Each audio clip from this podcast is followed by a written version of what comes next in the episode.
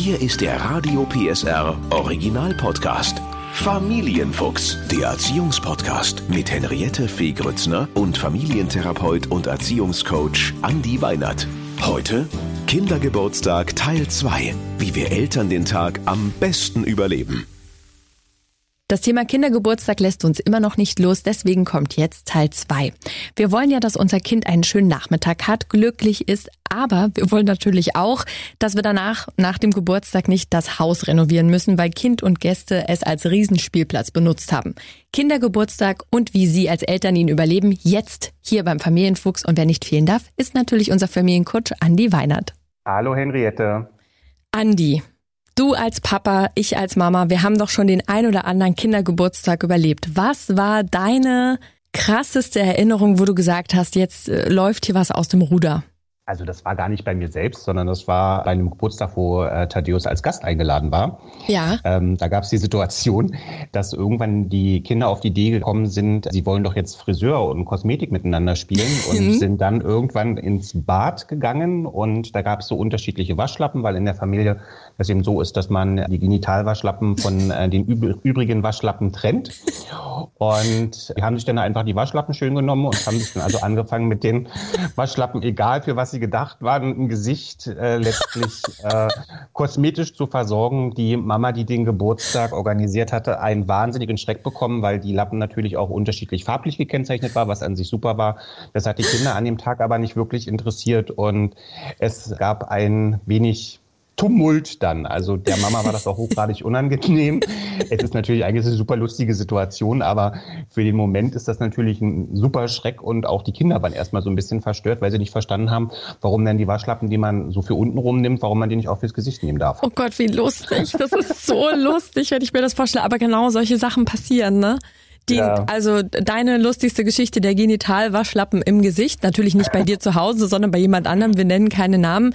Äh, meine Geschichte ist vielleicht gar nicht dann so lustig, aber ich kann dir auf jeden Fall erzählen, dass äh, dieses äh, Thema äh, Kosmetik, Friseur, ne? Bei uns war es mhm. dann das Thema Modenschau und die äh, Kinder bei uns zu Hause haben eben nicht gefragt, auch Annabelle nicht, dürfen wir an deinen Schrank? Und ich saß im Wohnzimmer und denke, oh, die spielen aber schön, das ist ja ein schöner Geburtstag. Und auf einmal geht die Tür auf, es kommt Musik und es, es ist eine Modenschau. Die kommen wirklich mit meiner Reizwäsche rein. Und ich, ich habe da gesessen, es war, es war auch noch der Opa zu Gast und meinte, hm, schön. Ich, ich habe wirklich, ich habe den die Kinnlade, die haben das mit Socken ausgestopft, ne? Da wo, also das kannst du dir nicht vorstellen. Und ich habe, also ich war wirklich sprachlos. Und ich dachte eigentlich, ich habe das gut versteckt, aber die haben wirklich den Schrank ausgeräumt und haben die geheime äh, Schublade gefunden. Und ja, sind da ja. groß aus äh, lang spaziert in meinen Schuhen, in meinen Dessous, mit meinem Schmuck. Und ja, das äh, war so, wo ich dachte, okay, es braucht offensichtlich ganz klare Absprachen vor so einem Geburtstag. Ja. Vor allem auch die Frage, wo, wofür ist das? Also Frage nicht nach Sonnenschein. Was, was ist das, ne? Oh Gott. Äh, ja. Ich will nicht mehr dran denken. Absprachen ist unser Thema. Vielleicht wirklich, bevor so ein Kindergeburtstag beginnt und irgendwie die ganzen Kinder reingerannt kommen, Andi, sollte man sich mit seinem Kind zusammensetzen und sagen, pass auf, so sind die Spielregeln. Das macht mit Sicherheit großen Sinn, dass man an solche Situationen, äh, wie du sie erlebt hast, zu vermeiden. Schwer traumatisiert.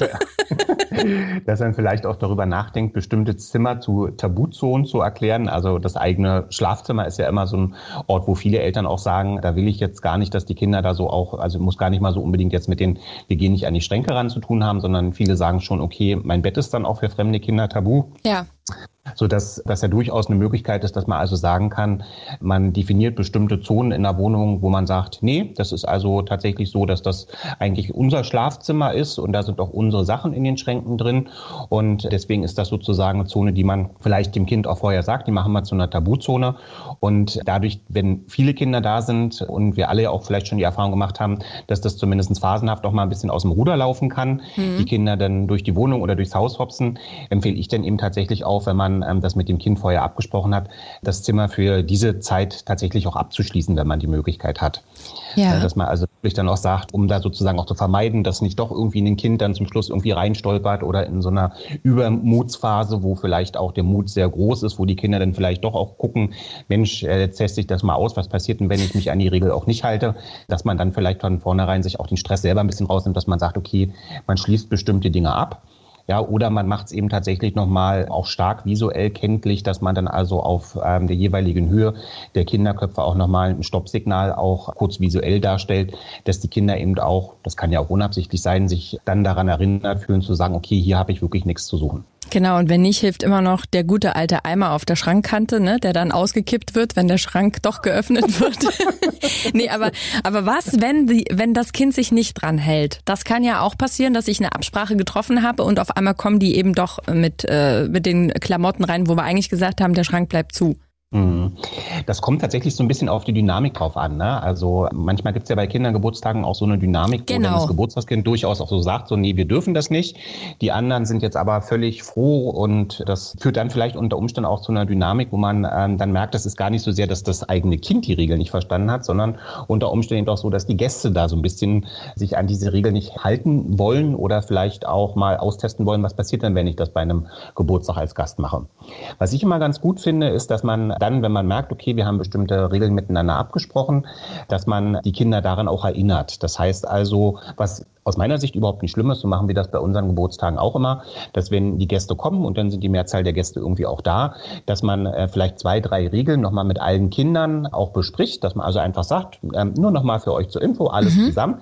Wir mhm. wollen heute einen schönen Nachmittag miteinander verleben, aber vielleicht, dass ihr es alle einmal gehört habt. Ne? Ähm, bitte nicht in das Schlafzimmer gehen. Ja, das ist sozusagen der Raum, da ist ein großes Stoppsignal dran ähm, oder da ist das und das Männchen dran. Und dann bitten wir euch auch darum, dass wenn ihr auf Toilette gehen müsst, dass er vielleicht ganz kurz Bescheid gibt, damit wir einfach wissen, wer wann wie auf Toilette ist, damit nicht zum Schluss es zu irgendwelchen Badeunfällen kommt oder ähm, Ach, wie du das sagst, das klingt so lustig. Badeunfälle, ja, aber äh, wir lachen, aber alles schon passiert. Nicht bei uns, aber garantiert bei, bei jemand anderem. Ja, ja. ja. Wir können ja mal noch mal so ein paar Sachen durchgehen. Nehmen wir mal die klassische Situation vorm Geburtstag. Wir haben gesagt, drei Kinder dürfen eingeladen werden und jetzt sind aber da eigentlich vier, die eingeladen werden sollen. Und dann ist da eben der kleine Thomas und kann ich den noch und, und bitte. Und auf einmal äh, ist es eben so, dass der kleine Thomas wirklich am, am Tag der Feier sozusagen auch nochmal nachfragt. Diese Absprache, drei Kinder und nicht mehr und eigentlich will das Kind aber mehr einladen. Was, was machen wir da? Wie ist die beste Reaktion und was machen wir mit dem Kind, was sich vielleicht ausgeschlossen fühlt? Also was ich in der Situation erstmal ganz wichtig finde, ist, sich selbst zu hinterfragen, warum hat man sich jetzt diese Regel drei Kinder gegeben? Ne? Also kann es ja, ja, verschiedene Begründungen für geben, dass man sagt, also die drei ist jetzt, weil die Wohnung ist nicht so besonders groß und wir haben hier wirklich auch nicht mehr Raum, dass man jetzt sagen kann, sozusagen mit den zwei Geschwisterkindern, die vielleicht noch da sind und wir und also wenn es wirklich nicht geht, dann kann man es dem Kind, glaube ich, auch so erklären, dass man sagt, du, das ist gar nicht böse gemeint. Wir haben tatsächlich die Situation, dass nur für drei Kinder Platz ist. Wollen wir noch mal zusammen überlegen, wie wir das vielleicht nächstes Jahr anders machen können. Mhm.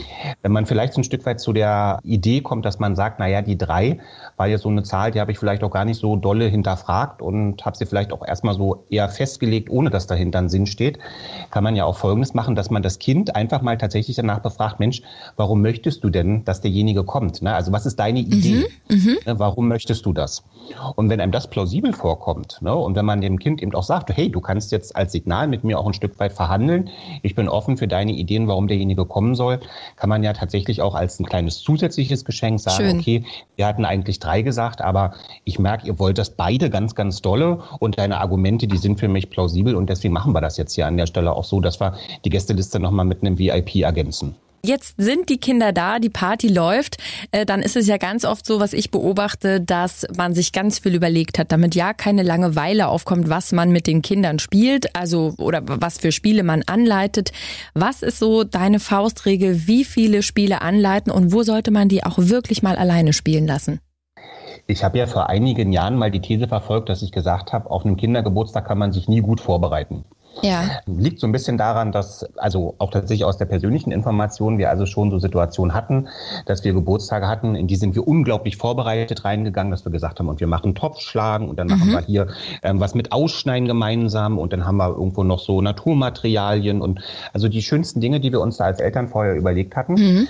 ähm, was dann alles gar nicht angenommen wurde von den Kindern, weil die gerade Interesse daran hatten, weil jemand hatte irgendein Spielzeug mitgebracht und das war gerade hip bei den Kindern und die hatten gar keine Lust auf diese ganzen Angebote. Ja. Da kann es also wunderbar selber auch äh, beschäftigen können. Dann hatten wir Jahre, wo wir gesagt haben, wir gehen mit die raus, dann war lange Mine, dann war so die ganze Zeit so, äh, nee, das will ich nicht, das will ich nicht, das will ich nicht. Und dann hatten wir wieder Tage, wo wir dann so gesagt haben, okay, wir überlassen die Kinder jetzt mal mit sich selbst. Wir machen so ein paar Angebote, wollen das auch gar nicht immer so sehr in das Format, wir machen jetzt Spieler als Eltern, ähm, wo die dann also auch tatsächlich so gesagt haben, nee, also das, das, da, wir wollten jetzt Topfschlagen machen und wir wollten jetzt dies machen und wir wollten jetzt das machen. Und ich glaube, Warum erzähle ich das? Weil wir uns, glaube ich, manchmal auch so, wir haben eine Vorstellung davon. ich musste gerade lachen, weil, weil du sagst, warum erzähle ich das? Weil wir nicht einen schönen Geburtstag hatten. weißt du, so, wir haben immer genau das Gegenteil von dem, was wir geplant hatten, ist passiert. Das stimmt natürlich nicht. Ihr hattet wunderbare Geburtstage, aber deine Erfahrung. Erzähl mal, was, was ist die, das genau. Resümee? Nee, wir hatten tatsächlich auch schöne Geburtstage. Na klar. Das muss ich, muss ich an der Stelle vielleicht auch mal mit äh, anfügen. Aber meine Erfahrung oder sozusagen meine, meine, meine Idee dahinter ist die, dass man letztlich, egal wie gut man vorbereitet ist, die Idee, die man selber als Eltern im Kopf entwickelt, was den guten oder den schönen Geburtstagsablauf ausmacht, ist meistens nicht die, die stattfindet. Mhm. Ne, weil die Kinder, die haben eine eigene Dynamik, die haben Interessen, die sich schnell ändern können. Das kann eben gerade noch sein, dass die am Freitag in der Schule Schule irgendwo was Neues durchgenommen haben. Dinosaurier sind gerade up to date, so schnell kann man ja seine Planung gar nicht umwerfen. Und deswegen bin ich mittlerweile dazu auch innerlich ziemlich locker geworden, dass ich gesagt habe, also über die Jahre, die äh, jetzt wir auch schon Geburtstage, sind ja schon einige gewesen, auch organisiert haben, gehe ich in die Situation immer so rein, als wenn ich mich mit Freunden treffe. Da überlege ich mir ja auch nicht 20 Mal, okay, was kann man jetzt mit denen machen, was sind die Gesprächsthemen, sodass wir zu einem sehr lockeren, unkomplizierten ähm, Rahmen übergegangen sind und gesagt haben, okay, wenn wir draußen irgendwie feiern, dann nehmen wir ein paar Spiele mit, dann nehmen wir ein bisschen ein paar Bälle mit, dann und dann gucken wir einfach, ne? Und dann sagen also, wir denen auch, beobachten das von der Dynamik, das, was dann sozusagen an uns herangetragen wird, da versuchen wir dann auch flexibel drauf zu reagieren. Also ich nehme mit äh, aus deiner Erfahrung und äh, ähnlich ist meine Erfahrung auch, vorbereitet sein, aber nicht äh, ein Programm durchdrücken, sondern wirklich drauf reagieren, wie ist auch die Dynamik. Brauchen Sie ein paar Impulse oder äh, kommen die Impulse alleine? Ne? Richtig, genau. Kommen wir zum nächsten Thema, die große Frage, Geschenkerunde. Was, wenn ein Geschenk nicht gefällt? In den meisten Fällen äh, fragen ja die Eltern vorher schon oder die Kinder, was wünschst du dir? Manchmal eben manchmal eben aber auch nicht. Und jetzt nehmen wir die Situation, das Geschenk gefällt nicht oder aber das habe ich schon. Wie reagieren wir Eltern? Was sollten wir, wie sollten wir die Situation auffangen? Also wir haben das mit Thaddeus und ähm, deswegen bin ich da sozusagen auch gleich so ein bisschen Hand in Hand mit der Empfehlung, die ich äh, in dem Kontext aussprechen würde. Wir haben ähm, das mit Thaddeus so gemacht, dass wir, bevor der eigentliche Geburtstag stattgefunden hat, ich glaube, er war damals fünf, das erste Mal besprochen haben, wie geht man damit um, wenn einem Geschenke nicht gefallen oder wenn sie vielleicht nicht so den Erwartungen entsprechen. Auch das Thema Doppelung, ne, wenn man etwas bekommt, das man schon hat. Und haben ihm gesagt oder haben mit ihm durchgesprochen vor dem Geburtstag, was ist der Wert von Geschenken und haben ihm damals, glaube ich, auch schon relativ gut vermitteln können, dass wenn jemand etwas schenkt, dann ist das immer was Zweiseitiges. Ne? Also der eine freut sich, dass er was schenken darf und mhm. was weggeben darf und freut sich auch über die Freude des anderen. Ja, und das Zweite ist natürlich dann das, dass ich mich im Idealfall natürlich auch über das Geschenk wirklich selber auch freue. Und das konnte er ganz gut annehmen, weil daraus konnten wir auch ableiten, dass er verstanden hat, dass wenn jetzt Dinge vielleicht nicht so unbedingt gefallen, dass das dann in die, wir haben die mal so genannt, die äh, Kategorie des positiven Lügens auch gehört. Okay. Dass mhm. man also sagt, Lügen sind natürlich erstmal in der Mehrzahl der Fälle sind die doof und die wollen wir auch gar nicht haben. Aber es gibt manchmal auch Situationen, in denen ist das sozial ungeschickt oder ist das für den anderen, weil den das verletzen könnte, ungeschickt. Und deswegen ist das so der Bereich, in dem Lügen durchaus auch eine positive Seite haben können. Mhm, das konnte ja. er auch gut annehmen. Und äh, wir hatten auch schon den ein oder anderen Kindergeburtstag, wo er tatsächlich das versucht hat, auch auf seine Freunde zu übertragen, weil die manchmal eben dann auch so waren, dass sie gesagt haben, sie finden das Geschenk doof.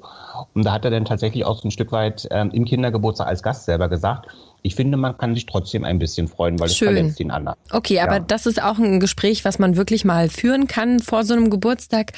Und jetzt haben wir, ich weiß nicht, ob du das schon mal erlebt hast, aber die Situation, äh, du hast ein Gastkind und es weint und will nach Hause.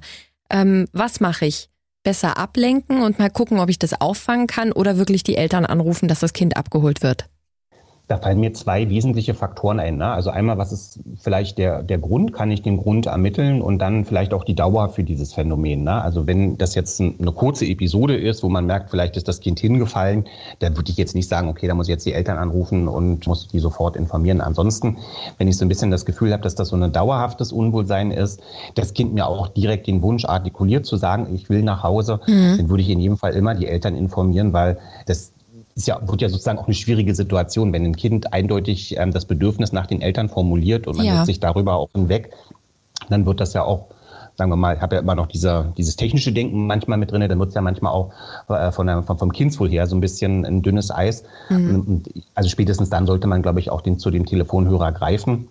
Manchmal ist es eben auch so, ähm, auch solche Situationen habe ich schon erlebt, dass wenn, wenn die Eltern da sind, dass das Kind sich dann wieder beruhigt, weil ihm einfach auch noch nicht so viel Erfahrung in der Abwesenheit der eigenen Eltern auch da ist dann ist das auch nicht schlimm. Ne? Also dann macht man es vielleicht irgendwie so, dass man den Eltern dann sagt, hey komm, setzt euch hin. Ja, das ja, ist schön. Vielleicht mhm. einen Kaffee miteinander, guckt euch das mal so ein bisschen mit an.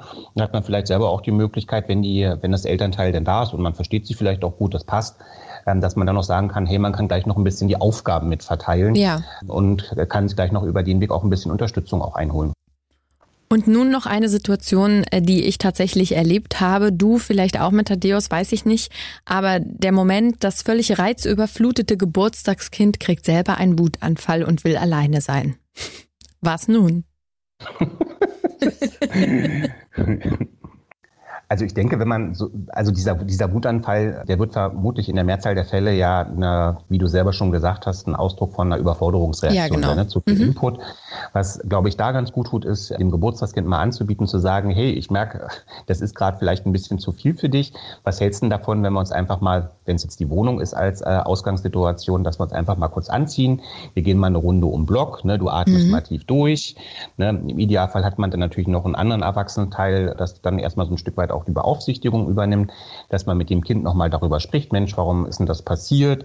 Wenn das Kind dann wirklich in diesem, sagen wir mal, rausgelösten Gespräch nochmal sagt, oh, mir ist das alles zu viel, auch nicht gleich sagen, okay, dann beenden wir die Party, sondern tatsächlich so ein bisschen mit dem Kind gemeinsame Lösungssuche auch machen, dass man so sagt, so Mist, wie kommen wir denn jetzt aus der Nummer wieder raus? Ne? Weil da sind jetzt die Gäste und die sind vielleicht auch erst eine halbe oder ähm, eine Stunde irgendwie da. Hast du so Ideen, was wir jetzt machen können, außer dass wir die nach Hause schicken?